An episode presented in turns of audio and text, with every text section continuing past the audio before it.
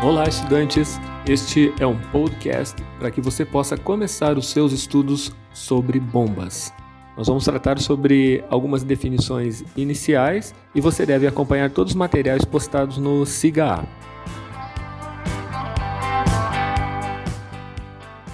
Para nós começarmos a nossa conversa sobre bombas, seria interessante pensar na, na seguinte situação: imagine uma, uma hidrelétrica. Uma hidrelétrica é, é formada por uma barragem, uma represa, e, e no alto desta, desta represa tem, é, possui uma, um duto, inicia, inicia um duto, conduz a água né, em queda até uma turbina. A água, através desse duto, ela adquire energia nesta queda e com essa energia faz com que a turbina gire. Este giro da turbina aciona um eixo esse eixo está ligado a um gerador que, por sua vez, produz energia elétrica. O valor da energia que esta água possui quando passa pela turbina é equivalente à energia potencial que ela possui lá no alto da represa. E essa energia né, a gente pode calcular pela equação energia potencial igual a massa vezes a aceleração da gravidade vezes a altura, a diferença entre o nível da água lá na represa e a posição central da turbina. Bom, então a água se desloca pelo duto até a turbina e, e aciona a turbina.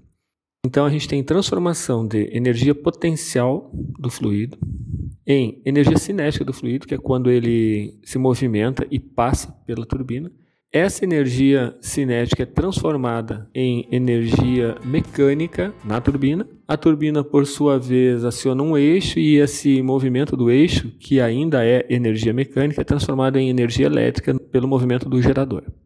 Bom, esse é o caminho eh, que a energia segue da água que está represada até a produção da eletricidade.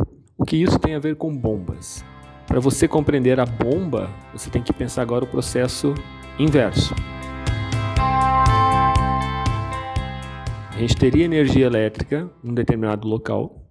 Essa energia seria cedida para o motor, transformada em energia mecânica, o giro do eixo desse motor.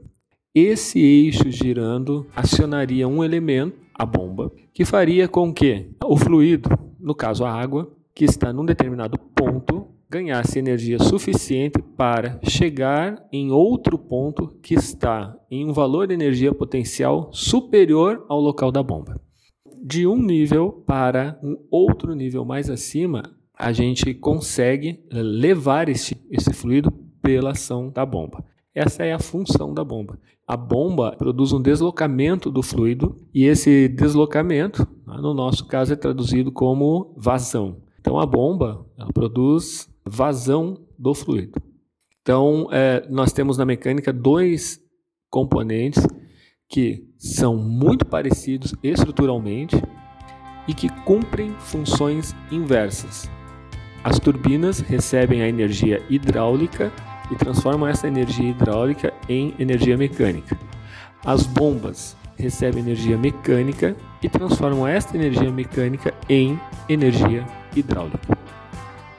Em termos práticos, se você precisa uh, deslocar um fluido contra a ação normal da gravidade, você vai utilizar uma bomba.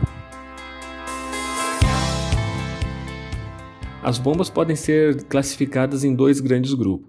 O grupo das bombas volumétricas ou de deslocamento positivo e o grupo das turbobombas ou bombas giratórias.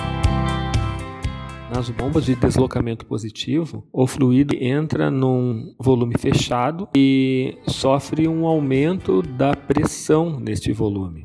Enquanto que nas bombas giratórias, o fluido não entra num volume fechado. Esse volume permanece sempre aberto e é possível, inclusive, obstruir a saída da bomba, ter vazão igual a zero e a bomba continuará trabalhando normalmente.